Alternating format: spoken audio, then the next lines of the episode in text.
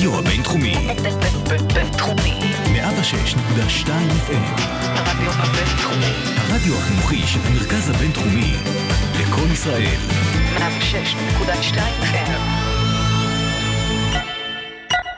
106.2 FM. הייטק בפקקים. האנשים שעושים את ההייטק הישראלי.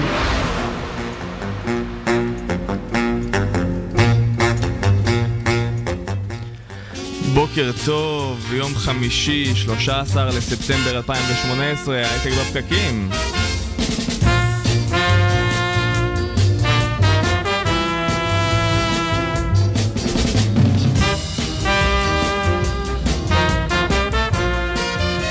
לי קוראים נתן לייבזון, ביחד איתי מנחים את השידור הבוקר יזהר שי, שותף מנהל בקנן פרטנרס ישראל. בוקר טוב יזהר. אהלן, בוקר טוב. ויחד איתו קרין רביב. מה קורה קרין? בוקר טוב.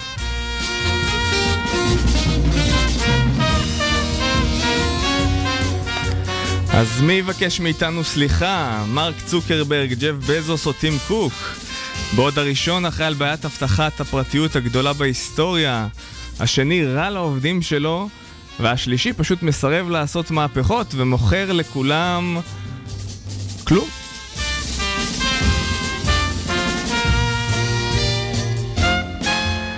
אנחנו כאן מעל גלי הרדיו הבינתחומי 106.2 FM, במקביל בפייסבוק לייב של כלכליסט ואצטדיון הסטארט-אפ, עם עוד תוכנית חדשה של הייטק בפקקים. אתם מוזמנים לחפש אותנו בפודקאסט במילה בפקקים. תשלחו לנו שאלות ותגובות לאצטדיון, ועכשיו אנחנו גם לפני יום כיפור, אז תכתבו לנו, ממי הייתם רוצים לבקש סליחה, או הפוך, מי צריך לבקש סליחה מכם? נועה מילוביץ' מאחל לנו גמר חתימה טובה, הוא כבר סגר את העניין. הוא כבר סגר את העניין.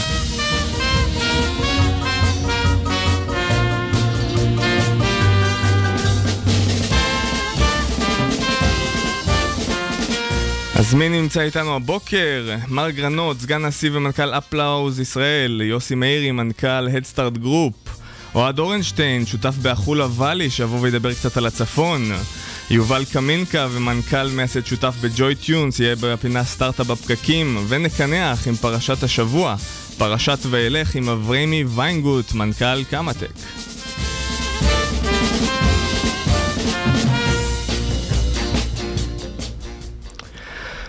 כמעט עשור אחרי שהוקמה ושנה וקצת אחרי האקזיט הגדול, מגיע אלינו מרק גרנות, סגן נשיא ומנכ"ל אפלאוז בישראל, כדי לשוחח על שוק בדיקות התוכנה של ההמונים, שזהו בעצם שוק שתופס תאוצה ופופולריות בשנים האחרונות. בוקר טוב מרק. בוקר מצוין.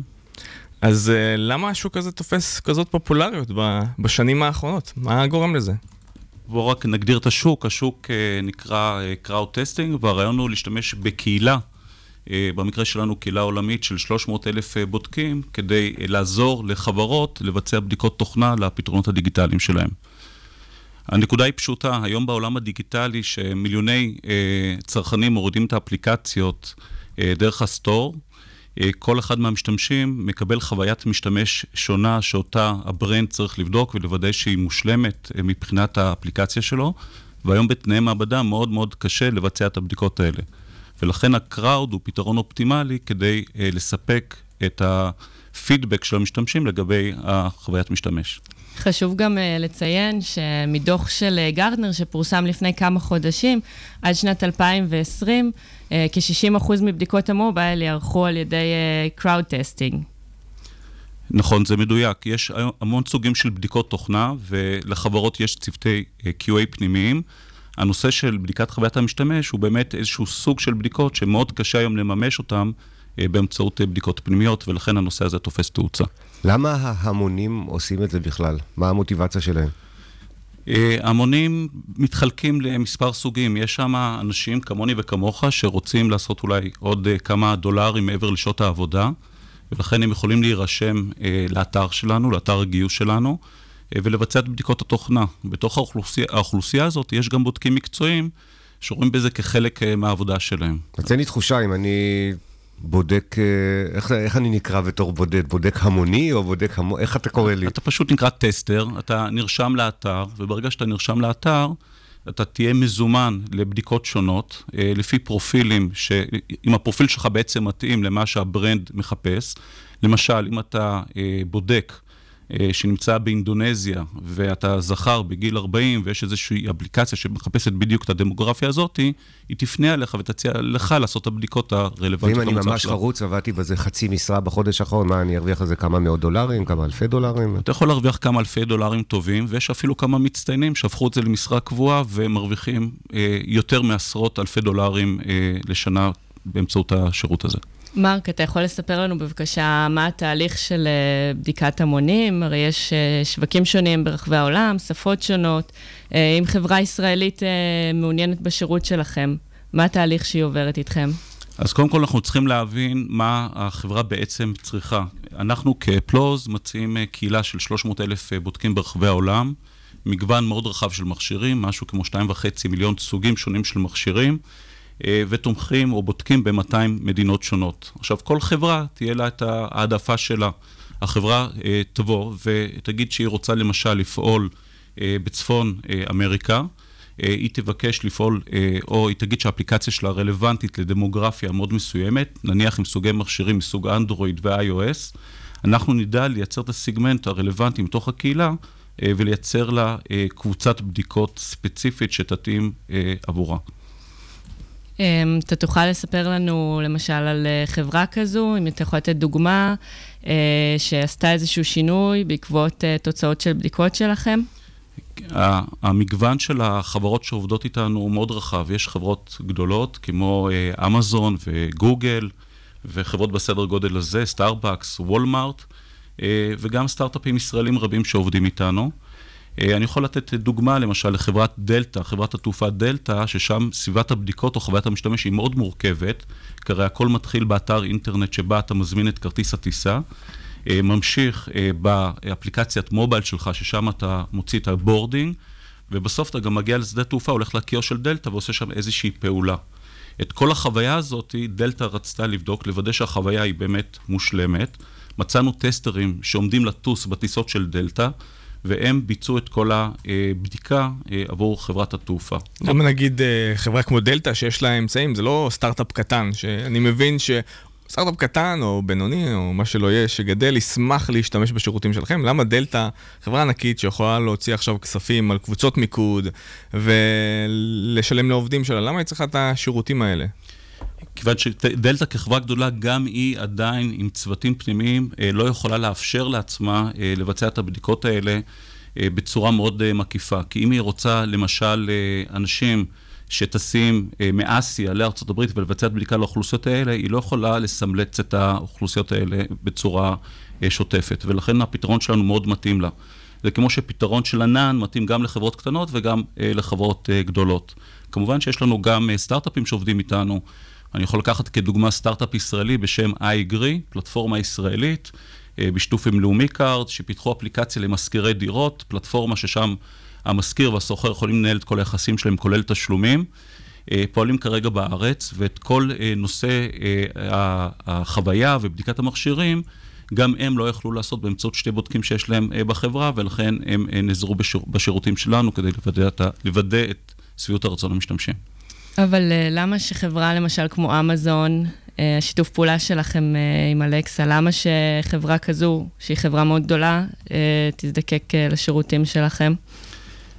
אמזון, מצד אחד, נזרת בשירותים שלנו למוצרים שלה. מצד שני, ברגע שהיא שיקה את הנושא של אלקסה, שזה תחום שהפך להיות מאוד פופולרי בארצות הברית, של בעצם ממשק קולי של משתמשים, יש המון המון סטארט-אפים, שנעזרים בממשק הזה עבור הפתרונות שלהם. אנחנו יודעים לתת את השירות אותם סטארט-אפים באמצעות הקהילה שלנו, ולבדוק שהחוויה הקולית של אלקסה באמת עונה על הדרישות. אז השיתוף פעולה שלכם עם אמזון הוא שירות לקהילת הסטארט-אפים שרוצים לעבוד מול אמזון? גם וגם. אנחנו גם פעילים ספציפית בתוך אמזון עם המון פרויקטים, הוא אחד הלקוחות הגדולים שלנו, של אפלאוז, ובנוסף, אנחנו גם נותנים את השירותים לסטארט-אפים שעובדים באקוסיסטם של אמזון. מה הבקשה הכי הזויה לבדיקה שהייתה לאמזון? אני לא יכול לפרט פה, אבל יש לנו המון חברות מאוד מעניינות, לא הייתי אומר משוגעות, שנעזרות בשירותים שלנו, הרבה בתחום הרפואי. אני יכול לתת דוגמה לחברה, לא... ויש שם כל מיני בקשות מיוחדות? יש בקשות מיוחדות, למשל, חברה שפיתחה אזיקים אלקטרונים, אוקיי, וביקשה מאיתנו לתת לה סביבה של טסטרים, או אוכלוסייה של טסטרים בגרמניה, שהסתובבו שבועיים עם מזיק אלקטרוני על הרגל, כדי לראות אם קליטת הווי-פיי באזור שבה הם מסתובבים, תאפשר באמת לעשות טרייסינג לאותו הזיק אלקטרוני. אז זה סוג של בקשה קצת משוגעת שקיבלנו, ומימשנו אותה באמצעות הקהילה. אני מדמיין לעצמי שם מצבים הזויים. תגיד, בלי להגיד שמות, יצא לכם שחברות של לקוחות שלכם אמרו לכם, די, מספיק, יותר מדי, או מה זה הבאגים האלה שמצאתם לנו, אנחנו לא מרוצים מכמות הבאגים האינסופית שהטסטרים שלכם? האמת, זאת שאלה מצוינת כמו שאומרים, כי בסופו של דבר שאנחנו עובדים מול סטארט-אפ, אנחנו חייבים לעבוד מול איזשהו קונטקט שהוא בעצם יוכל באמת לקחת ולטפל בכל האוסף של הבאגים שאנחנו מוצאים. רק להגיד במילה, השירות שלנו הוא שירות מנועל, זאת אומרת, הרבה לפני שהאוסף האינסופי הזה של הבאגים מגיע לארגון, אנחנו מסננים באמצעות מנהל הפרויקטים שלנו את אותם באגים, ומביאים לארגון באמת מעט מאוד באגים, אבל שנתפסים בעיני הארגון כבאגים קריטיים, כי בעצם זה מה שהם מחפשים. לא מחפשים את מיליוני הבאגים השוליים, מחפשים את אותם באגים קריטיים שמשפיעים על חוויית המשתמש. אתה יכול לדבר קצת על הגודל של התחום הזה בעולם? לכם יש מעל 300,000 טסטרים, יש עוד חברות שמתעסקות בזה? אפשר למצוא עשרות חברות בתחום. התחום הוא תחום מתפתח, הוא תחום חדש יחסית, ואני מזכיר עוד פעם, המוטיבציה לתחום היא בעיקר בגלל שהתחום של המובייל נעשה מאוד כאוטי, עם המגוון המאוד רחב של מכשירים, והצורך באמת לוודא שהאפליקציה פועלת בצורה תקינה על כל המכשירים האלה. אז יש עשרות רבות של חברות שפועלות בטריטוריות שונות, יש מעט חברות שנותנות כיסוי בינלאומי, ביניהם אנחנו, ויש גם הבדל בין חברות שהן חברות מנוהלות או לא מנוהלות. היום, אם אתה מחפש פתרון מאוד זול, אתה יכול מן הסתם לפנות לאחת החברות האלה שנותנת שירותי קהילה, ואתה צריך לנהל בעצמך את כל העבודה מול הקהילה. השיטה שלנו היא קצת שונה, כי אנחנו בעצם, כמו שדיברנו קודם, מסננים את הבאגים, והשירות הוא שירות מנוהל. מרק, אם אני עכשיו באמת מתעניין בשירות שלכם ורוצה להצטרף כבודק, איך אני עושה את זה? אתה נכנס לאתר בשם יוטסט, עונה על שאלון קצר, ואתה תתחיל לקבל בקשות. אני בעצמי שהצטרפתי לאפלאוז, אחת הדרישות שלי כמנהל בחברה, כמו כל מנהל אחר, זה להצטרף כבודק כדי לחוש את התחום הזה. עד היום אני מקבל בקשות לעשות בדיקות לכל מיני מערכות, ואני כמעט מתפתה לעשות את זה. מרק גרנות, סגן נשיא מנכ"ל אפלאוז ישראל, אומר לנו, תעזרו לנו לבדוק, ותיחשפו לעוד דברים, וככה תעשו גם טוב לחברות אחרות. וכסף לעצמכם. בכלל מעולה, תודה רבה שהגעת. תודה. גמר חתימה טובה. תודה, גם לכם. תודה.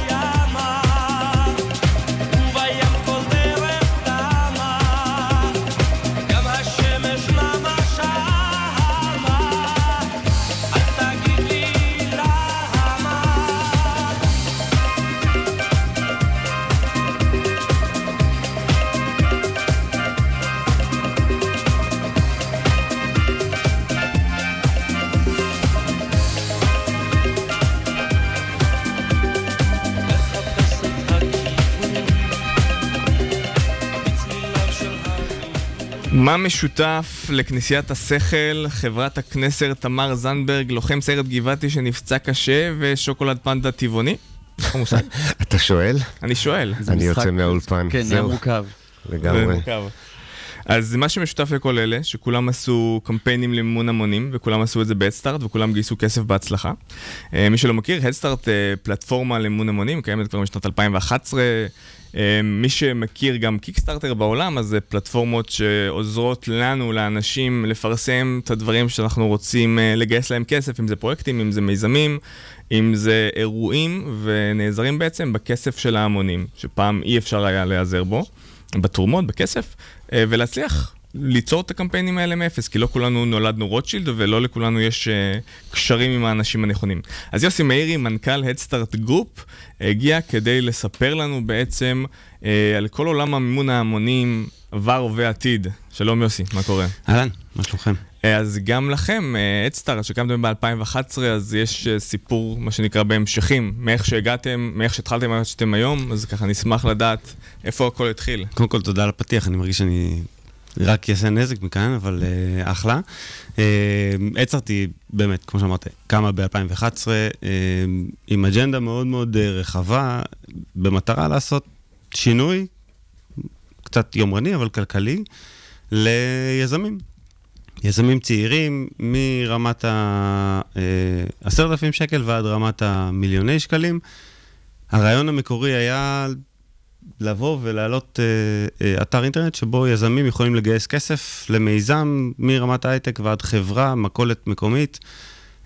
אסור, חוק שאסר על זה בזמנו. אי אפשר לגייס כספים לחברה. והתלבטנו מה לעשות, בסוף החלטנו להקים את Headstart כקראוד פנדינג ברמת ה-reward base. Headstart, כמו שציינת, קיקסטארטר כבר היו קיימים שנה וחצי. שזה בעצם אני כבן אדם רואה פרויקט, אני בעצם מה זה נחשב, שאני תורם את הכסף? לא, אתה לא תורם את הכסף כי אתה מקבל בחזרה מוצר, אתה רואה מוצר שאתה אוהב, אם זה הספר או האלבום שציינת, או שוקולד פנדה עם שוקולד, מפעל שהם הקימו בזכות הציבור, ואתה מקבל את המוצר בסופו של יום. תן לנו הערכה, כמה אנשים גיסו בצורה כזאת כסף דרככם? וואו, למעלה מ-3,000 גיוסים כאלה קרו, למעלה מ-700,000 איש שתמכו בפרויקטים, מעל 110 מיליון שקל שגויסו דרך הקהל.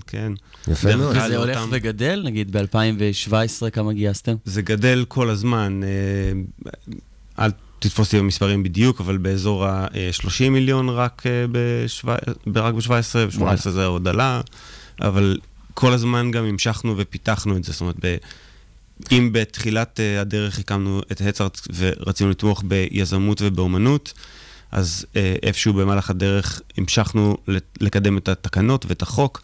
2013 עם ברוורמן הגשנו את הצעת החוק הראשונה, ואחר כך המשכנו להיות פעילים בוועדת הכנסת, בוועדת הכלכלה, לשנות את התקנה, שיהיה אפשר באמת חברות ויזמים יוכלו לגייס לא רק בתמורה למוצר, בסופו של דבר, לספר, לאלבום, לאותו אריזת שוקולד, או מסעדה תגיד, יש לך תחושה, מה מניע את ה-700,000 איש האלה שמימנו אצלכם פרויקטים?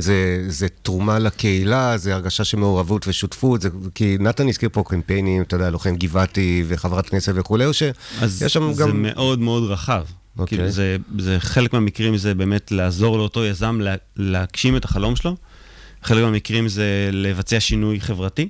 כאילו לתמוך במאבק חברתי כלשהו, או בחברת כנסת שתעשה משהו, ובסופר או באומן, אז אתה אוהב את הסופרים שהוא כותב, אתה רוצה לקרוא את הספר שלו מראש, במקום שהוא ילך ויקבל $1.50 מחנות ספרים. יוסי, אז דיברנו באמת שהתחלתם באמת בנושא הזה של אני רואה מישהו ואני רוצה לתמוך בו, וכיום אבל כיום יש כבר יותר אופציות של תמיכה, ואופציות גם ליזמים, לראות מאיפה מגיע הכסף. אז מה בדיוק האופציות? אז היום ב-Headstart יש את Headstart עצמה, Reward Base, יש את Give Back, שזה פלטפורמה לתרומות ולעמותות, שם גויסו 30 מיליון שקל רק מ-17, שם היא רק הוקמה, ויש את Funded, שפנדית בעצם הקשימה את החזון המקורי שלנו, את אותם שינוי תקנות שביצענו, את אותם שינוי חוק שעבר, והתקנות פעילות, אפשר היום, כל אחד מאיתנו יכול להשקיע בחברה, יש עכשיו באוויר בפנדית חברה, שהיא בכלל המטרה שלה היא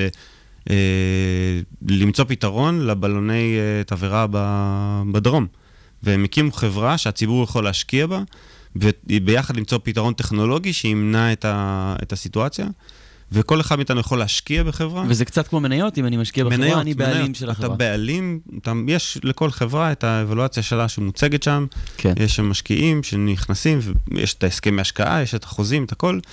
ובפנדית אין לא רק חברות סטארט-אפ, יש גם איגרות חוב, אתה יכול להשקיע באיגרת חוב על נדל"ן, אתה יכול להשקיע עם תשואה מאוד ברורה יחסית. מה זאת אומרת שהחברה שאני משקיע בה, אני עכשיו נהיה סוג של הנושה שלה? כן. כן, יש אג"חים, אתה קונה אג"חים. מה סדר גודל, או אם יש ממוצע של תמיכה כזאת, או השקעה של אנשים בפלטפורמה? זה פלטפורמות שונות, אז באמת הממוצע הוא שונה. אבל בפנדית, למשל, יש מישהו שישים $1,000,000? כן, כן, יש משקיעים כשירים, זה לקוחות שיש להם את היכולת ואת החוק מאפשר להם להשקיע כמה שהם רוצים. אז תגיד, אתם אולי מחליפים את עולם ההשקעות המסורתי, אתם... אני לא מאמין שאנחנו מחליפים בשלב זה, אבל אני מניח שאנחנו לגמרי שם, בישורת הזאת. אנחנו גם לפני כמה שבועות, גם חבר'ה, כרגע בישראל יש כמה פלטפורמות שקיימות שבאמת עוסקות בנושא הזה, שזה בעצם שוק שהוא נראה שהוא גדל. נכון. אז גם במספרים פה אתה רואה עלייה לאורך התקופה שאתם נמצאים? כן, זה תחילתו של התקנות רק... יצאו ממש בחצי שנה האחרונה, והשוק לומד את התהליכים האלה, אבל כן, זה שוק גדל, זה שוק שעולה, והיום בפנדית אתה יכול למצוא תשואות שאתה לא חולם עליהן בכלל, שהן נעות בין ה-4% ועד ה-12%. אין לזה אך ורע בשום מקום, זה השקעות חוץ בנקאיות. אני מניח שלכן דורון שמחי כותב כאן ש... כיף לראות את יוסי אצלכם, אתם משמחים הרבה אנשים שמשקיעים דרככם. דורון שמחי שמח. דורון שמחי שמח. שאלה יש לי קצת גסה, כי אני אכנס לך לכיס, שזה לא מנומס. קדימה. גייסתם נגיד ב-2017 $30 מיליון, עכשיו אתם מכל סכום שנתרם, שעובר דרך הפלטפורמה, אתם בעצם לוקחים 9% פלוס מע"מ, זה יוצא 10.5% מבחינת הלקוח, ופלוס סליקה וכולי. לא. מה זאת אומרת? 9% כולל סליקה, כולל הכל? לא, מבחינת הלקוח. אני מדבר מבחינתכם, אתם גם צריכים לשלם סליקה. ואתם בשופו של דבר נשארים עם לא הרבה כסף. נכון. ועדיין יש לכם מטה שהוא לא קטן. אפשר באמת להתקיים ככה... אתה שואל מתוך דאגה, אורי. לא, אני הייתי מתוך שתלך לכיוון אחר, אבל אחלה. בסוף זה עסק. אנחנו חברה, אבל אנחנו חברה שיש בה המון המון המון אג'נדה. כל הפעילות של Head Start, בטח של Give Back, נע ומונעת מתוך רצון לשנות רגע פה מיקרו-כלכלה. ואנחנו עושים את זה. אנחנו עושים את זה ביום יום. היום זמרים מוציאים אלבומים בעזרת הציבור, סופרים עושים את זה, וחברות יגייסו כסף, וחברות נדל"ן מממנות פרויקטי נדל"ן ותמות על ידי הציבור, במקום ללכת לבנק ולשלם יותר או למשקיעים אחרים. ואתם, אנחנו, ציבור, יכולים ליהנות מצורות שהם לא היינו חשופים עליהם עד היום.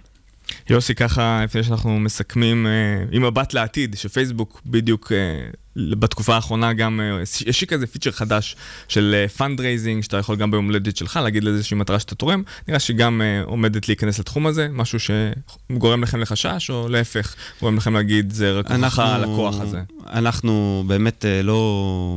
אנחנו לא חסינים מתחרות, אבל אנחנו גם לא ממש חושבים, אנחנו חושבים שכל מתחרה או כל קולגה עוזר בסוף לתודעה יותר גבוהה, ואנחנו חושבים שזה רק יעצים את היכולת שאנשים יתרום, אנחנו בעד שאנשים יתרמו לקהילה, Give Back נועדה ונולדה מתוך המטרה להחזיר לחזרה לקהילה, זה חלק מהבעיה שהתרבות שלנו זה הלך וירד עם השנים, מהסבא והסבתא שלנו, ועד היום לדור שלנו פה, תסתכלו רגע להפרש של מה שהם תרמו לעומת מה שאנחנו תורמים ביחס השכר שלנו, יש הפרש גדול. אנחנו רוצים להחזיר את זה, אז אם זה או אנחנו נעזור לזה, בעד. אנחנו בעד גם. יוסי מאירי, מנכ"ל Headstart Group, אומר תתרמו, תשקיעו, תתמכו, יש אפשרות בשוק. יאללה חברים, לקראת השנה החדשה. תודה. נו באמת, שם טוב, אני ביקשתי סול מז'ור ואתה נותן לי פה מז'ור, מה זה? אם כבד לבבכם כעופרת, אם עבלה בגופכם הנשמה, האזינו לשיר התוצרת, שאבו מתוכו נחמה. זה הדור, דור ימות המשיח, מנמנם ולקום מאחר, הוא זקוק לנביא ומוכיח, ולפחות לשעון מעורר.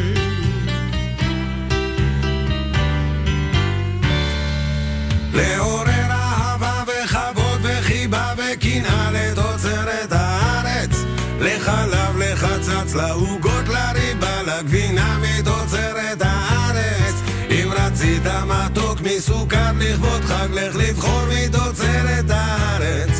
אם תרצה מר ממוות לטעום אל תדאג, יש מרור מתוצרת הארץ. יש מכל הזמנים, יש מכל המינים, אף כוחות לתוצרת הארץ.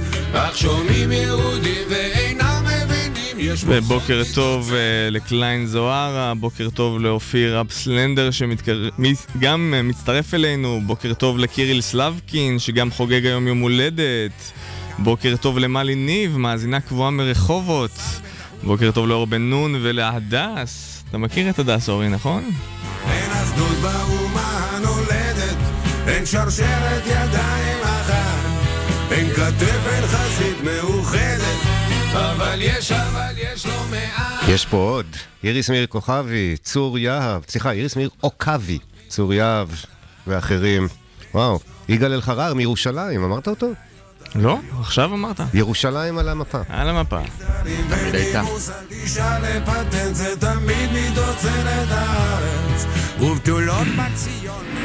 חדשות השבוע. ונכנס אלינו לאולפן עם חדשות השבוע המסורתיות, שקדם בו. אהלן. מה העניינים נתן? שלום ברוכים השבים גם, צריך להגיד. כן, זהו. יש דבר כזה חדשות מסורתיות. חדשות מסורתיות, שמעת? נעשה את המסורתי. הוא מסורתי. יש מסורת ויש דיסרפטיב, אז כן מסורתי. אין, תשאל את אברהימי, אתה תראה, אני מסורתי. טוב, בוא נתחיל. בית המשפט דחה את תביעת מפרקי Better Place, כולנו חכמים בדיעבד, כותרת מדהימה, אתם לא מבינים מה קרה השבוע. אז אנחנו כולם מכירים את הסיפור של Better Place, שהמטרה והחזון שלהם היו לשנות את פני התחבורה. אנשים קדושים. לגמרי. של שי אגסי ושל עידן עופר. הם רצו לשנות את איך שהתחבורה מתנהלת כיום. הם רצו להוציא רכבים חדשים, בד בבד עם להוציא תשתית חדשה של, שבעצם תאפשר לרכבים חשמליים להסתובב בכבישים באופן חופשי. זו הייתה ההבטחה הגדולה של ההייטק הישראלי בתחילת המאה הנוכחית. כן, כן, וגם כולנו נורא האמנו. ולצערנו זה נכשל בכישלון כל הזמן. זה נכשל ונסגר, מה רוצים מהם עכשיו? עברו איזה 10 שנים. זהו, עבר מלא, המיזם לדעתי נפתח ב-2007 אם אני לא טועה, וב-2013 הוא כבר התפרק לגמרי. בכל מקרה, השבוע בית המשפט דחה באופן רשמי את התביעה על סך של $200 מיליון. מי תבע את מי? $200 מיליון, סליחה. מי תבע את מי? מפרקי Better Place, שזה כמה עורכי דין שהם בעצם פירקו את Better Place, כנגד שי אגסי ועידן עופר על התנהלות רשלנית. באופן כללי גם הציבור היה המון המון ביקורת כלפי ההתנהלות של שורת המנהלים של Better Place. מה זה אומר אבל התנהלות רשלנית? מה זה אומר התנהלות רשלנית? זה אומר בזבוז כספים, זה אומר שימוש יהיר במשאבי חברה ו...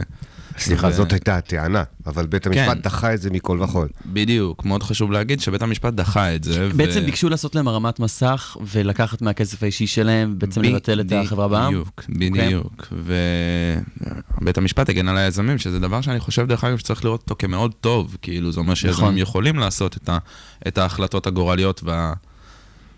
לצערי אני נאלץ להסכים איתך לחלוטין, כי אני חושב שבאמת יש פה...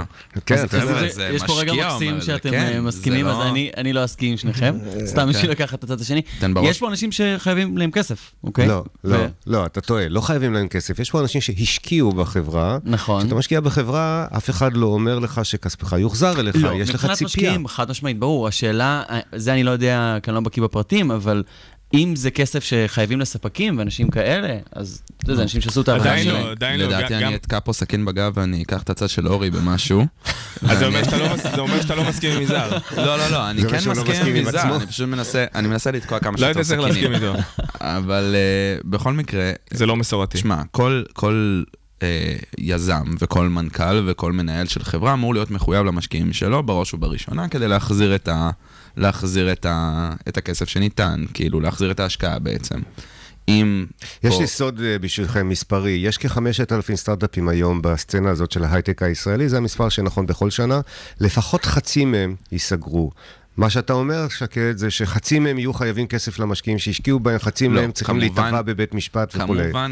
כמובן שהם לא צריכים להיכנס לבית משפט. השאלה זה מה הייתה ההתנהלות. אתה מבין? כי אם אתה עכשיו תביא לי כסף, ואני אחליט שאני מבזבז אותו על סוני חדש, אוקיי? אז מן הסתם שזה התנהלות רשלנית בטירוף. אלא אם כן הסוני החדש היה נחוץ לטובת הצלחת החברה, על פי מיטב שיקול דעתך, מה שבית המשפט אמר, ואנחנו לא ניכנס כאן לכל ההתפלפלות המשפטית, זה שהוא בחן את השקיפות ותהליכי קבלת ההחלטות בחברה, ולא מצא בהם פגם, ולכן המשקיעים צריכים להרכין ראש ולקבל בענווה את העובדה שהם יפסילו שם מאות מיליוני שקלים, אני אומר את זה בכאב, יפסילו שם המון כסף, זה המשחק במחרות של ההייטק. וגם אם אנחנו מדברים על ספקים ולא משקיעים, עדיין אין מה לעשות במשחק הזה של ההשקעה, במשחק הזה שנגמר הכסף, במשחק הזה שלא עושים הרמת מסך, כי בסופו של דבר החברה התנהלה, נכון או לא נכון, לפי שיקול דעת אנשים מבחוץ בצורה לא נכונה, כי יפסיד הכסף, אבל באותו זמן, באותו רגע זה משהו נכון, עדיין לא עושים הרמת מסך במקרה כזה קיצוני.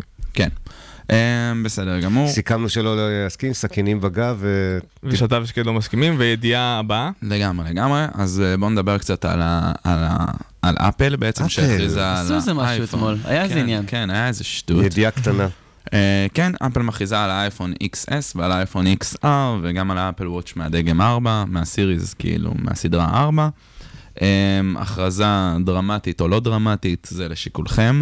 אני מפייק בינתיים, זמן שאתה ממשיך לדבר על אפל. אמר איש האייפון הנאמן. אתה יודע, יש קטע כזה ששמתי לב, כולם נורא מאוחזבים, במיוחד נאמני האייפון, יש פה נציג נאמן שקוראים לו... נתן? לא ננקוב בשמו. אבל הם לא עוזבים את זה. הם מחכים לאכזבה הבאה. השנה הבאה אתם תעמדו כולכם ותפעקו מול עוד הופעה משעממת. אבל זה הנושא. הידיעה פה זה לא שהייתה הכרזה, הידיעה פה שזה פשוט לא היה כלום. היה הכרזה על הנה, שקנו מכשירים אחרים, יותר יקרים. אני מרגיש שזה כל הכרזה של אפל. מאז שטים קוק... הכזבה זה חלק מהאהבה לאפל. פחות או יותר נמצא בתפקיד. אמר אורי ולצידו המקבוק שלו. מאז... לא, יש דבר אחד זה לא אוהב את המוצרים. מצד שני, אבל חברה שחרתה על דגלה להיות החדשנית ביותר, וכל פעם לקרוא תיגר על הסטטוס קוו. איזה חדשנית ביותר? לקרוא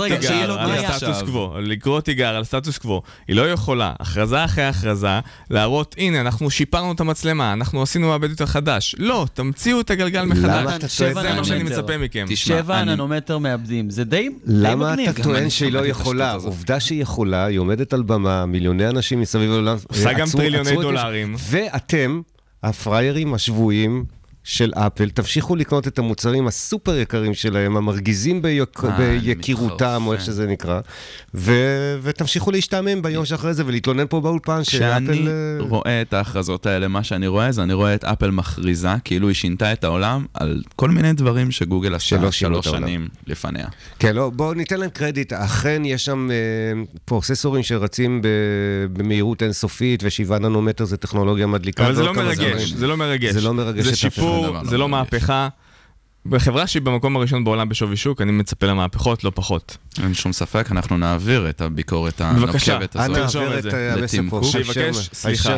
אתה יודע מה, אורי תעלה לנו את טים קוק על הקו? שקד דמבו, עם הידיעה הזאת, ועם בקשת הסליחה שאפל צריכה לבקש מכולנו, גם עם מי שלא מחזיק באפל ואייפון, אנחנו נמשיך הלאה. תודה רבה שהגעת. תודה רבה לכם.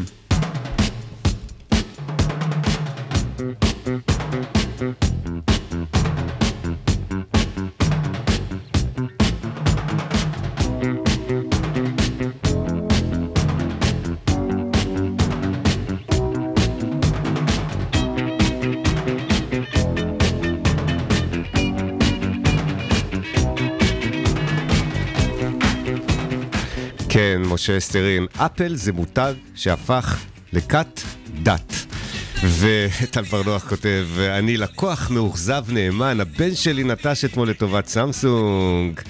אוי ואבוי. הנה, סימיס פולטר, הישר מבני ברק, כותב לנו, חברי הקאט ימשיכו לקנות, ושאר האנשים עוברים לשיומי. אל תיתן פרסומת, סימי, תגיד אנדרואיד, עוברים לאנדרואיד. יש שם פרצות הבטחה בטוח.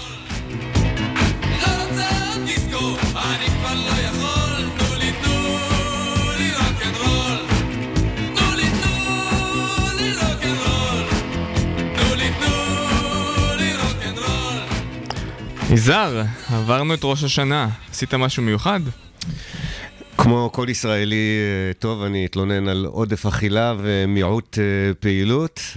הייתה לנו כוונה לצאת לטיול ונמנענו אחרי הדיווחים הסוערים ברדיו על מאות אלפי מטיילים ברחבי הארץ, אז זה הדבר המיוחד שאנחנו עשינו. אז אני הייתי אחד מאותם מאות אלפי מטיילים, הלכתי לטייל. איפה טיילת? טיילתי בצפון. חזרת בלי יחברת. במסלול גורן, כן, בלי יחברת, זה ככה מסלול כזה ליד מונפורט, האמת זה מסלול טראומטי בשבילי, גם הפעם לא יצאתי מופסד, לצערי, אבל... אבל היית בגליל. הייתי בגליל, נכון, לא בגולן. וזה אבל מה שעושים בצפון, נכון? לא עושים שם שום דבר אחר. כיף, מטיילים. מטיילים, זהו, אבל לא עד אורנשטיין, שותף בחולה וואלי, בא להגיד לנו אחרת, לא חבר'ה, לא רק מטיילים, נועד. למה? בוקר טוב, אבל קודם כל. בוקר טוב. קודם כל, תודה על ההזדמנות להגיע לכאן ולדבר על הדבר הכל כך חשוב הזה. ונזכיר שאתה אוהד מחולה ולי. חולה כמו שמורת החולה או ביצת החולה, נכון? באמת לפני שנקפוץ לזה שאתה אומר לנו לא לטייל יותר בצפון, מה זה חולה ולי? החולה ולי זה קהילת יזמות, חדשנות וטכנולוגיה שהוקמה לפני כשנה, במטרה לאפשר לתושבי הגליל המזרחי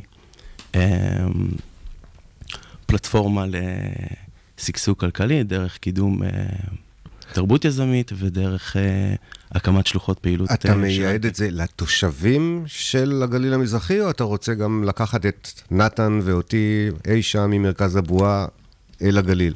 זו שאלה טובה. היא מתחילה דווקא מהצד של חברות ההייטק והחששות שיש להם, כשהן בעצם בוחנות את האפשרות, או יותר נכון, את האלטרנטיבות שקיימות לצד התחרות במרכז, הן לא מסתכלות על הגליל כאופציה, מסתכלות אולי על באר שבע, על מודיעין, ירושלים, או לחילופין מחוץ לארץ, באזור אירופה לצורך העניין. אבל הן חושבות בעצם שאין מספיק כוח אדם שהוא מנוסה, או במספרים דרושים בשביל להקים שלוחות פעילות.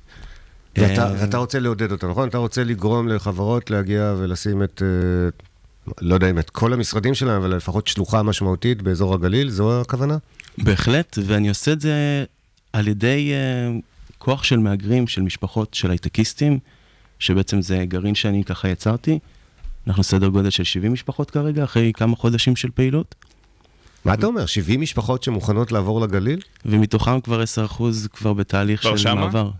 עד סוף השנה הם יעברו. ומה אתם עוברים ואתם פותחים משרד, פותחים עסק, אתם מעבירים את המשרד, איך זה מתבצע? פותחים בית, הם נתחיל בזה שהם... נכון, זה משפחות פרטיות. נכון, לרוב עם ילדים, משפחות צעירות אני קורא להם, אני אבא לתאומים בני שנה ו8 חודשים. שיהיו בריאים, רגע, בשידור חי, מה השמות שלהם? של מה? של הילדים שלי? בטח, מותח הילדים, האישה מרשה? כן, היא מרשה. זה ממודר. לא לפרסם במדיות, אבל כן, פה היא מרשה. אופיר ועידו. אופיר ועידו אורנשטיין, בני 1 שנה ו8 חודשים עוד? זה נכון. והם עלולים, עשויים, ייתכן שיעברו לגליל, אז באמת, זה זוגות צעירים עם ילדים, משפחות צעירות שעוברות לגליל, מה, מחפשים איכות חיים, פחות פקקים? הם מחפשות איכות חיים, גם יש פה כאב. יש פה בעיה, אין פקקים בגליל, ואז הם לא יאזינו לנו, אני מזהה פה קשן. אנחנו לא מקדמים את הנושא הזה. רגע, אבל באמת התחלת להגיד, מחפשים איכות חיים, אז... אבל לא רק איכות חיים, יש פה גם עוד נושא של מחירים. ההייטק והריכוזיות שלו בין רחובות לחיפה, נוציא ככה את האזורים שטענתי מקודם, הוא מצד אחד יתרון ומשרת אינטרסים כאלה ואחרים, אבל יש בו איזושהי בעיה מסוימת.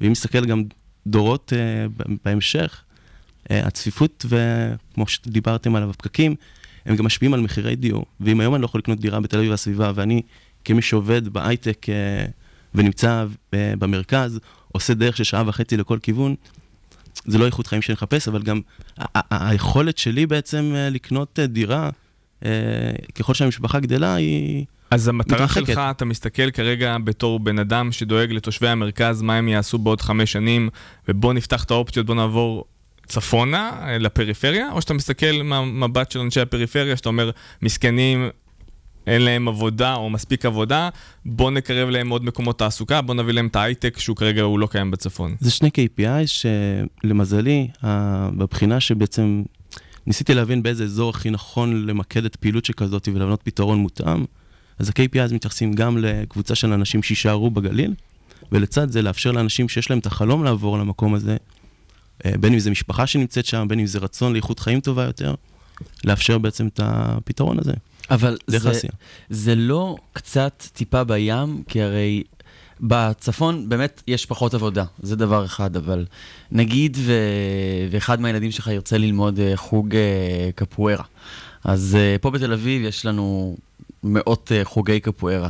שם בצפון זה כל מיני ויתורים, אם זה אותם חוגים שלא בטוח שתמצא, או שירותים רפואיים שהם לא טובים כמו במרכז, זה מכלול רחב יותר של בעיות. לפני שאתה עונה, קח 60 שניות ואני אגיד לאורי משהו שיעצבן אותו. אתם תושבי הבועה הצפון בוני תל אביבית, שולחים את הילדים שלכם לקפוארה כי אתם לא רוצים לבלות איתם ואין לכם זמן להתעסק איתם ואתם עסוקים בהייטק ובעבודה ובכל מיני דברים. אנחנו בגליל מבלים עם הילדים שלנו. הילד שלי יכול לשבת איתי שעות ולשחק איתי משחקי קופסה, לטייל בטבע, ואולי גם ללכת לאיזה חוק כזה או אחר. בשנייה אפריע לכם בשמו של אבישי ניב, שאומר, מי אמר שנתפרקים בגליל, תנסו להגיע לכאן לנהריה. רגע, אבל זה גליל מזרחי, או עד וקדם פה את הגליל המזרחי, נהריה משיעורי גיאוגרפיה שלי בגליל המערבי, אבל עכשיו אתה יכול לענות לנו. בהתייחס לשאלה... ידעתי אותך אורי, צריכתי להצבן אותך תל אביבים. ואתה לא אוהב קפוארה, אבל הבאת את זה אוקיי. אני גם בעשייה מאוד מושפע מדברים שנעשו הרבה לפניי, בן גוריון, ואם היינו מתייחסים ככה בכלל ליזמות או לבעיות כבעיות שאי אפשר לפתור אותן, אז לא הייתה קמה מדינה לפי דעתי. כן, אז אני רואה באיזה כאתגר שצריך לפתור אותו, ואם אני חושב שיש בכוח של ההייטק להראות הוכחת התכנות, נקרא לזה לזרם או לאלטרנטיבה. ואיזה באמת עסקים קמים בצפון ברמה שבאמת מאפשרת העסקה של הרבה עובדים ולא סטארט-אפים קטנים יותר? אותם עסקים שקמים במרכז ואותם עסקים שקמים מחוץ לארץ. הצלחתם באמת לרתום חברות הייטק לחזון שלכם? זהו, שאנחנו פועלים, צריך לציין שאנחנו פועלים בהתנדבות מלאה, הכל מהזמן שלנו לטובת המהלך הזה, ורק לאחרונה התחלנו בשיחות בעצם עם חברות הייטק, כדי גם להבין את התפיסה שלהם כלפי המעבר או פתיחת שלוחה באזור הזה. אנחנו כן כרגע עם חברה, נקרא לזה במגעים מאוד מאוד מתקדמים, להקים שם שלוחת פעילות, שהסדר גודל שלה תוך כמה שנים ל100 עובדים. מבחינתי זו הצלחה. מבחינתי זה סוג של הוכחת התכנות שיש אלטרנטיבה. תגיד אוהד, ברמה האישית, קודם כל, שפו, כל הכבוד, קמת והחלטת לעשות מעשה, ואתה משכנע אנשים לעבור לגליל, ויש הרבה אנשים שמדברים ואתם עושים. מה מניע אותך? אתה יודע, באים לפה לאולפן כל מיני אנשים, ומספרים על החזון שלהם, לשנות את העולם, וליצור איזשהו גאדג'ט שיהיה ביד של מיליוני אנשים וכן הלאה. אתה מזיז אנשים לגליל, מה? אתה בן אדם, אזרח רגיל במדינת ישראל, שצריך לפרנס את שני התאומים שלו וכן הלאה. סיכמת בתאומים, ואני חושב שהם מה שמניע אותי. כי כשאני מסתכל ספציפית מסביב, אם הייתי מסתכל כאן ועכשיו, יכול להיות שלא הייתי חושב על הפתרון הזה, או בכלל הדרך הזאת. אני רואה את הילדים שלי עוד 30 שנה, ואני מבין שהמרכז הוא לא בהכרח המקום הכי נכון להיות בו. ואני בונה בשבילהם כרגע דרך הפתרון הזה, משהו שיאפשר להם חיים טובים יותר, אני שואף, איכות חיים, ושילוב של כל אותם דברים נפלאים שבעצם קיימים במדינה, אבל לא כל כך...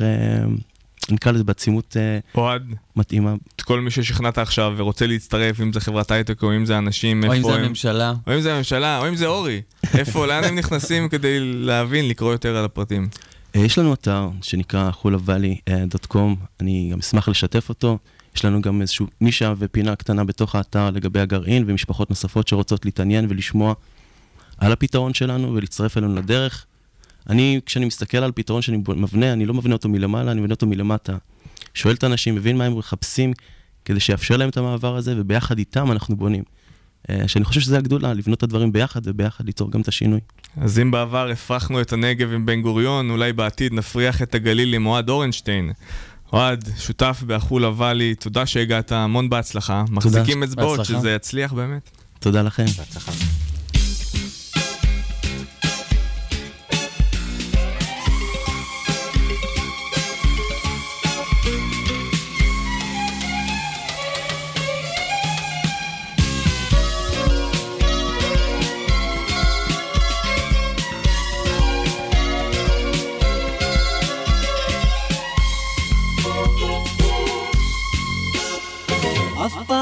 בחיי עוד לא הרגשתי כמו עכשיו לגורל שלי שנאוהב מר לי ועצוב רציתי שתשוב והיא הנוסעה ולא אמרה לאן השקטתי וטיפלתי בכל רגע בחיי נשאתי את מרלם שלי בשתי כפות סטארט-אפ בפקקים.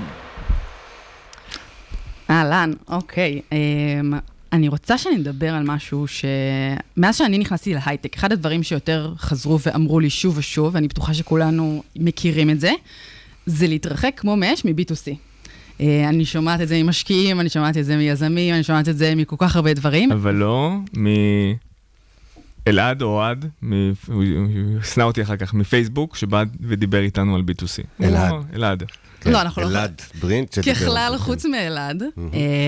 ו-B2C, נזכיר למאזיננו, זה פנייה הישר לקהל הצרכן הסופי, הקונסיומר. לגמרי, זו חברה שפונה לקונסיומר ולא לביזנס אחר, אבל דווקא בגלל זה, אני ממש שמחה שיש לנו פה את יובל מג'ויטונס, שיבוא ויספר לנו על המיזם שלו, שהוא באמת עובד, ואתם מתעסקים ב-B2C, ואפילו מצליחים בצורה מאוד טובה. אז אני אשמח שתספר קצת על החברה, מה אתם עושים.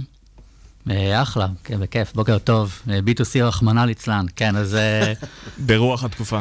ברוח התקופה. כן, אחלה, כיף B2C. אתה עושה דברים שאתה אחר כך רואה את זה בידיים של אנשים, זה נורא כיף. זה סיפוק נורא גדול אם זה מצליח, וכן, קשה לגרום את זה להצליח, וישראל יותר ידועה. לא, דווקא לא ב-B2C. אבל מה אתם עושים? אז אנחנו, בג'ויטונס אנחנו מלמדים אנשים לנגן. אפליקציות מגניבות, שמזהות מה אתה מנגן על כלי נגינה אמיתי, דרך המיקרופון, זה זיהוי אקוסטי ברמה מאוד מאוד גבוהה. כל הבאזוורדס הרלוונטיים, ומעל זה חוויה מעצימה מאוד, שמביאה אותך לנגן בסבבה, שירים שאתה אוהב, כרגע פוקוס, רק מבחינת פוקוס זה פסנתר, והולך פצצה, גדלים בטירוף, פי 4 שנה שעברה, בהכנסות, רווחיים. אתם למעשה עוזרים לאנשים בעולם, כל אחד שרוצה ללמוד לנגן על אורגן, נכון? היום קלידים, פסנתר כנף, כל דבר מהצעצוע של הילד לפסנתר כנף. ובעתיד זה יתפתח לעוד כלי נגינה? בטח, שירה, גיטרות. מעולה, אנחנו בדיוק דיברנו. אנחנו צריכים להופעה בדרך. שיעורי שירה. אנחנו גייסנו לאחרונה, יש לנו את א', יש לנו את ג'נסיס וקידן, משקיעים מאוד מאוד טובים, ונכנסו גם אינסייט, קרן גרואות. ששלב, בעצם שלבים מתקדמים יותר. אתם עובדים טוב. לאחרונה, כולם עם אותה אמביציה של כמה גדול הדבר הזה, לפעמים מפתיע, כן? כמה גדול הדבר הזה יכול להיות. אנחנו מאוד אמביציונים, בעצם בכל סאבסקריפשן, מנוי, בכל בית, בכל משפחה. ערכית זה מדהים, כן? זה כאילו שינוי מטורף, המון המון מיליוני מוזיקאים חדשים, אנשים שיבטאו את עצמם, ועסקית זה כאילו, זה גודל סטייל, נטפליקס, ספוטיפיי. תשמע, זה לא טריוויאלי למדינת ישראל, הצלחה של סטארט-אפ ב-B2C, ואני רוצה שננסה אולי גם להבין למה. איך אתה מסביר אולי את ההצלחה שלכם? מה אתם עושים שהוא אחר, או מה לדעתך פיצחתם, שיכול להיות נורא מעניין לסטארט-אפים אחרים שמתעסקים בתחום להבין גם? טוב, זה ממש קצת זמן, אבל אני חושב שברטרוספקטיב, כל הדברים שקוראים עליהם בבלוגים, בעצם תוך כדי זה נראה נורא קשה, אבל ברטרוספקטיב זה בעצם היה מאוד מובנה. אוקיי, פרודקט מרקט פיט, משהו שאנשים באמת רוצים להשתמש בו, ואחר כך היה משהו שאנשים באמת מוכנים לשלם עליו. למשל, פרודקט מרקט פיט, התחלתם במוצר אחד לסוג מסוים? מאוד בקטע של פוקוס. מה זה היה המוצר? המוצר הראשון היה מה? המוצר הראשון הוא קצת פחות, כאילו הפריצה בעצם הגדולה, הפריצה הגדולה ששם באמת היה פרודקט מרקט פיט, וככה אתה מרגיש גם מה זה פרודקט מרקט פיט, זה מתפוצץ לך, היה לימוד עצמי של פסנתר. כלומר, פסנתר, מצאתם קהל מספיק גדול, ואנשים עפו על זה. עולים מחבר העמים. א', לא בישראל. לא בישראל, אז זה לא עולים. זה לא השוק שלנו כל כך. פעם היה לפסנתר. אבל תן לי את התחושה, הבחור, הבחורה שהורידו את האפליקציה ולמדו פסנתר, כמה זמן הם למדו פסנתר בעזרתכם עד שהם החליטו שזה הדבר שהם רוצים לעשות בשארית חייהם? אז אני לא יודע אם זה בדיוק זה הקריטריון, זה הדבר שרוצים לעשות בשארית חייהם. העניין הוא שאנשים מגיעים אלינו עם, אני בחיים לא חשבתי שאני אוכל ללמוד, או אין לי זמן לזה בכלל, מאיפה אני אמצא בכלל, איך לעשות את זה, הכל, ומגיעים לקאז'ואל, level. אני מרגיש בנוח עם הכלי, ויכול לנגן בכיף. מתי אתה יודע שהצלחת אותו כשהוא יצלחה? חודש, חצי שנה, שנה? המומנט, כן, שזה הפיצוח, הפרודקט, באדם החליט, אני רוצה את זה, הכל קורה תוך חצי שעה, פחות. שזה, באדם פתאום מבין, אוקיי, זה מזהה לי את הפסנתר, אני אשכח, חשבתי שאני לא יודע כלום, ואני כבר מנגן שיר, עם מוזיקת רקע שמעצימה לך את זה וכולי, קורה מאוד מהר. עשיתם המון A-B טסטינג כדי להגיע לשלב הזה. המון, כן. מסוגים שונים, שוב, ברטרוספקטיב, אני חושב שזה היה 3 קטגוריות. יש את ה-value, זה הכי קל, בוא נוסיף ערך למשתמשים, אז יש value perception, אותו value, אבל בוא נעטוף את זה אחרת, דיזיין, לא יודע, סרטון שמראה, לא יודע, כל מיני כאלה, והקטגוריה השלישית שאנחנו קוראים לה באהבה דן אריאלי שיזנית, שזה... דן אריאלי מה? שיזנית. שיזנית. שיזנית. כלומר? המשחקים, כמה חבילות לשים, זה שאתה שם 3 חבילות פרייסינג, עובד יותר טוב משאתה שם 2. פסיכולוגיה התנהגותית. כל הפסיכולוגיה, הכלכלה התנהגותית. תגיד, עברתם כבר לגיטרה? עדיין לא. פוקוס. אז את מתקרג פסנתר? פסנתר, גיטרה יהיה, גיטרה, שירה, כולם יהיו בתקופות הקרובות, אנחנו מתחילים לעבוד. וזה אותה גברת רק בשינוי עטיפה, או שבגיטרה זה עולם תוכן שונה, וצריך כל מיני אמצעים שונים כדי לאגור אנשים אליכם? גם וגם. יש בזה הרבה דברים שהם דומים, מבחינת גם היוזר סטורי, אם אתה חושב על בניית מוצר, אז כאילו הפשן, המוטיבציה היא מאוד דומה אצל אנשים, אתה גם תמצא אותם בגיטרה במקום דומה, אבל התהליך העצמה הזה של בוא תג'מג'ם הוא שונה. אחד הדברים המעניינים בחברה שלכם זה באמת המבנה הארגוני.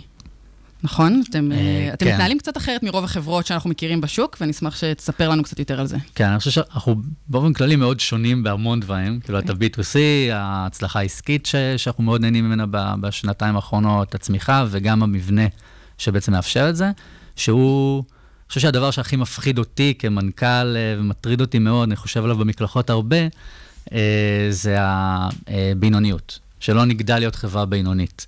ואיך אתם פותרים את זה?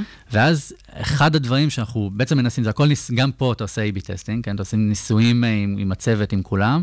אנחנו עובדים בצורה של צוותי משימה. בעצם בוא ניקח את מה מגניב בסטארט-אפ של 10 אנשים, כולם עושים מה שצריך, רק לפתור את הבעיה, כזה המון אחריות, כולם ענקים, אין בורג קטן במערכת. בוא ניקח את זה, נוריד מזה את השיט של המצגות למשקיעים, ו-operations ואדמיניסטרציה וכאלה, שזה לא כיף.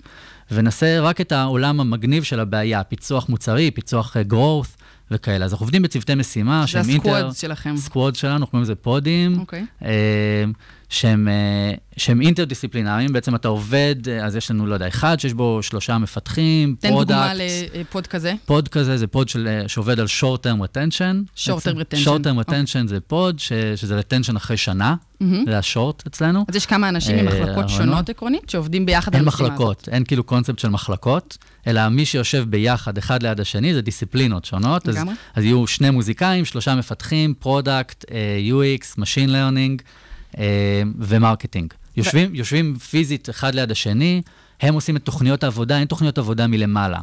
יש את אוקיי, אנחנו חייבים להעלות את זה לככה וככה, go, תעשו מה שלכם נראה שהדבר, אתם מבינים את הבעיה, אתם מדברים עם היוזרים, אתם מכירים את המוצר, do your shit, כאילו. יובל קמינקה, אז אומר לנו להתרכז, להיכנס יותר במוצר אחד, ללכת עד הסוף, למצוא את הפרודקט מרקט פיט, וגם ממליץ על שיטת עבודה קצת ייחודית ושונה. תודה רבה שהגעת. המון בהצלחה, נשמח לעקוב אחריכם. ותודה רבה, ניצן. תשמעים, מה זה כיפים.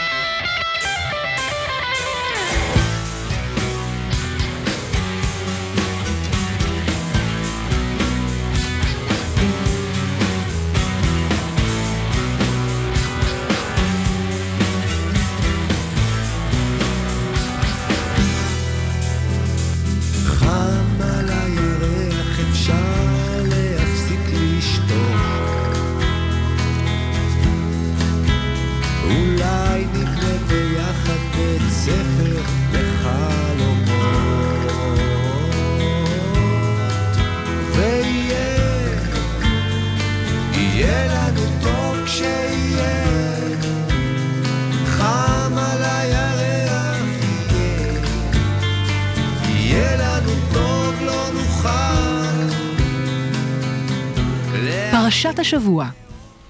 נכנס לנו לאולפן אבריימי ויינגוט, מנכ"ל האקסלרטור של קמטק, כדי לספר על פרשת וילך, שהיא הפרשה הקצרה בספר דברים. כן, זה מה שנכנסתי, וילך, אני כבר לא זוכר, אתה יודע, יש וילך, יש את יום כיפור. עד שהלכת פנימה כבר, הפרשה נגמרה מראש. וילך אל יום כיפור, וידבר. כן. האמת היא תכנתי לדבר על וילך, אבל אתמול בלילה קרה לי איזה דרמה. וואו, ספר לנו, אנחנו במתח. דרמה. אתמול בשעה בלילה, ב-8:12 בלילה. זה בערב. 20:12. זה לילה, זה אזור חיוג בני ברק. אני מקבל הודעה ב-SMS. שלום רב, חשבונותיך הוגבלו בסימן מוגבל מיוחד. שיטת רגל, נקודה. נא ליצור קשר עם בנקאי בסניף או בטלבנק. הודעה מבנק מרקנטיל. וואו, אני... כוכבית 3477, זה הטלפון של בנק מרקנטיל כנראה. לקבלת המידע לחצו כאן. אני ממש מתפלל שלא לחצת. רגע שנייה. קודם כל, אני חוטף כזה פחד, נופל את זה, אבל פשיטת רגל מוגבל, מה קרה לי, מה זה? אני לא לקוח של בנק מרקנטיל. אני מקבל כזאת הודעה. בשורה יפה ככה במוצאי חג, כשפשטתי את הרגל, זה נחמד כזה, לא? אוי ואבוי, השם ישמור. נשמע כמו הודעה ממונופול. הודעה מאלוהים. לא יודע, פשיטת רגל, חשבונך המוגבל ו... אני, יש לי קצת אוריינטציה טכנולוגית, אני מבין מה זה, ואני במקום אומר, כן, זה פישינג. יפה, אמרת את המילה המפורשת. יפה. מה זה פישינג? אולי להסביר, למי שלא יודע, מישהו רוצה ללקוט את הפרטים שלי, לשים לי וירוס, שולח לי הודעה כזאת ממש, ובום. האקרים שרוצים לדלות מידע בדרך כלל כספי. נכון, וההודעה נראית אותנטית לגמרי, הוא גם פרגן מספר טלפון של הבנק, אפילו שיודע שאף אחד לא יתקשר, מי יתקשר עכשיו לחכות שעה בתור, לוחצים על ההודעה וזהו. ויש לציין שגם אני כמישהו שידעתי שזה פישינג, לא זכרתי שבפישינג לא לוחצים. בום, לחצתי, מה קרה? אני לא מאמין. אז זהו, אז אני רק מזכיר שהטלפון שלי הוא טלפון כשר למהדרין, מחשב עסקים... וואי, ניצלת! באמצעות דלטה מובייל, אין בו דפדפן, אין בראוזר, לא קרה שום דבר. תקשיבו, מצאנו את האמצעי, הנה האנטי-פישינג הכי חזק שיכול להיות, טלפון כשר. כל חברות הסייבר הישראליות, כל הקשקושים. אם אפל היו מציגים טלפון כשר בהכרזה שלהם, אז זה המהפכני. ניצחת את השוק. אז מזה ניסיתי לקחת לעבודת השם ולמה שאני יכול לקחת לעצמי. יש את הסיפור הזה של הפישינג. אני... יש דבר שהחסידים תמיד אומרים, יש לך איזה משהו שאתה לא יודע אם הוא מצווה או עבירה. אני יכול לתת אפילו דוגמה אמיתית על עצמי אישית. נגיד אני באתי לעבוד בקמטק. קמטק מה עושה? לוקחת חרדים, עוזרת להם להשתלב בתעסוקת ההייטק.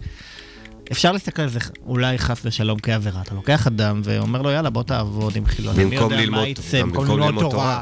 מי יודע מה יצא, מה זה, מה זה. מצד שאני יכול להגיד, מה זה, מצווה הכי גדולה. הרמב"ם כותב שלתת לבן אדם פרנסה, לתת לו כלים וחכה, זה הצדקה הכי גדולה.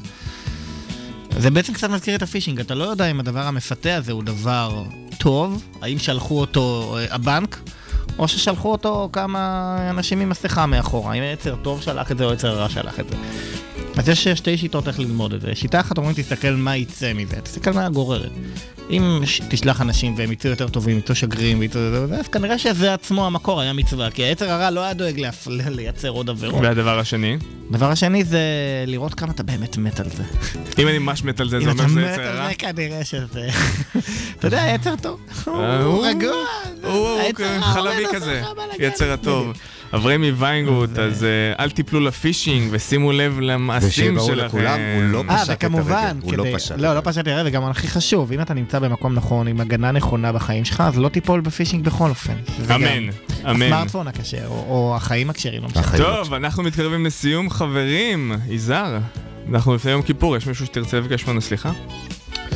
מכל מי שפגעתי בו חלילה או בא, אני כמובן אבקש סליחה, אני אאחל לכולם גמר חתימה טובה. אורי? אני רוצה לבקש סליחה מעצמי. זה שלא התייחסתי לעצמי יפה בשנה הזאת, ואני מקווה שנה הבאה אני תשתפר. תשתפר, מאחל לך. יש לי כל כך הרבה אנשים לבקש מהם סליחה, איזו רשימה של 100 אנשים. מקווה שאני אספיק עד יום כיפור, ואם לא, אז נבקש מהם במהלך השנה. אגב, שחר מוטורין מבקש מאיתנו סליחה, אז תודה רבה שחר, אנחנו סולחים לך. וממש אנחנו עכשיו עומדים לפני סיום, אז תודה רבה לך יזהר שהנחית איתי את השידור, תודה גם לך אורי, שלא רק הפקת מוזיקלית אלא גם השתתפת. דיברתם. תודה רבה לניצן גל עם החדשות הסטארט-אפ בפקקים והדר חי שהפיק את השידור, תודה רבה לאורטל אבר ושקד דמבו על הווידאו, תודה רבה לקרין רביב, תודה רבה גם לכל המרואיינים שלנו, למרק גרנות, יוסי מאירי, אוהד אורנשטיין ויובל קמינקה שהיו איתנו. אנחנו נחזור אליכם ביום חמישי הבא, כרגיל, אחרי יום כיפור, אחרי שעשיתם מעשים טובים וביקשתם מכל מה שצריך את הסליחה. עד אז, עשו בזהירות, תגיעו בשלום, ושתהיה לכולנו גמר חתימה טובה. ביי ביי חברים.